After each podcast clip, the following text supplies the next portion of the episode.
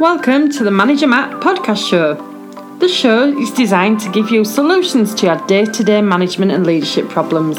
It's hosted by Matthew Haddock, a frontline manager and leader with over 25 years of experience. If you're ready, then let's get on with the show.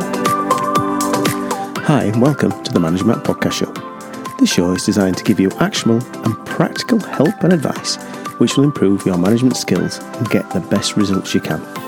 Make sure, if you haven't already, take the time to subscribe to the show so you'll never miss an episode and share it with anyone you think might enjoy it. But now, without any more delays, let's get on with this week's show.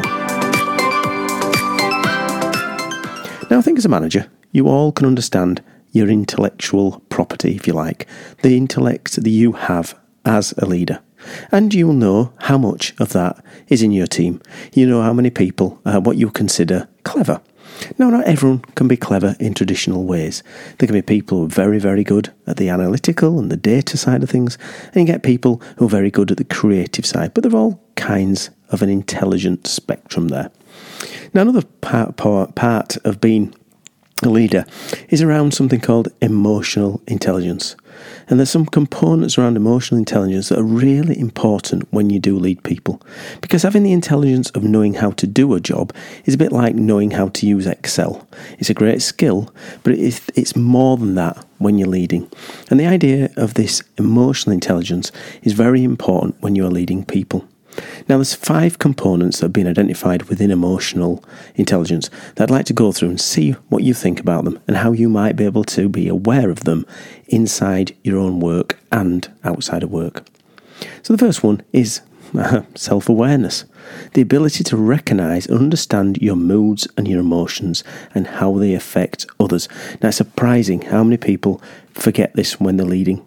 They come to work with their faces down on the floor, oh, woe is me, and they expect the rest of the teams to be able to lift and perform. When I was uh, a lot younger as a, as a shift manager, and a lovely guy um, who I worked with was always, always seemed to be down. And I don't know if it was where he was from. He was kind of a guy from Barnsley, so came in and oh, this is wrong and this is wrong and oh gosh, this is everything were wrong. But when you, you, you got behind him, he wasn't like that really. But what he did do is he affected others with his emotion, and he didn't recognise that his moods would be affecting others. So, first thing to think about in emotional intelligence when you're dealing with people is are you self aware? Are you able to understand how you affect others with your moods and emotions? Second point is self regulation. Now, this is the ability to control impulses and moods and to think before you act. Again, wow. How many people do you know who don't think before they act? They almost completely bypass the idea of thinking and shoot straight to some action. Now, as a leader, you need to have the ability to control those impulses and moods because they are amplified massively. If you say something as a leader, it will be amplified more and more through the businesses and through the processes. So be very well um, aware of self regulation when it comes to things like mood and control about impulses. Third one, internal or intrinsic, intrinsic motivations. So the idea of an internal motivation, being driven to pursue goals from a personal reason rather than some kind of reward. So this is the opposite to external motivation. So the idea of an intrinsic or internal motivation is the idea of doing a good job, getting things done. Those are great tests of emotional intelligence is that ability to internally be motivated to get out, do those things day in, day out. Uh, fifth, sorry, fourth on my list is empathy.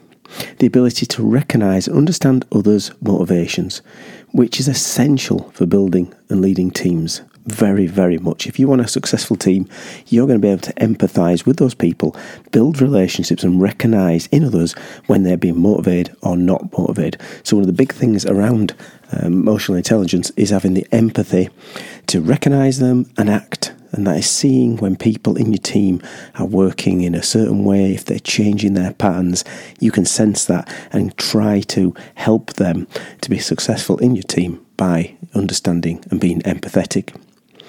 And the fifth one is social skills. So that's the ability to manage relationships and build networks. So you need to be able to socialize as part of emotional intelligence. You can't just work on your own. You need to be able to network around. I know it sounds quite cheesy, but that ability to be able to manage relationships with other people, get around speaking to them, not just your peers and not just your boss, but everyone, everyone who's going to help you and move you needs to be able to interact on a social level. That's my five emotional intelligent points. And I just thank you all for uh, paying attention for the last five minutes. And what we want to do in the next point is to understand where those emotional intelligences actually impact you as a leader. Because the fact of being self aware, self regulating, being motivated internally, having some empathy, and social networking, if you can take them on board, you become a much, much better leader. Well, thanks for listening, and as always, I'm keen to hear your thoughts on the show, both good and bad. So please send me your feedback, as it's a gift, to managermattpodcast at gmail.com.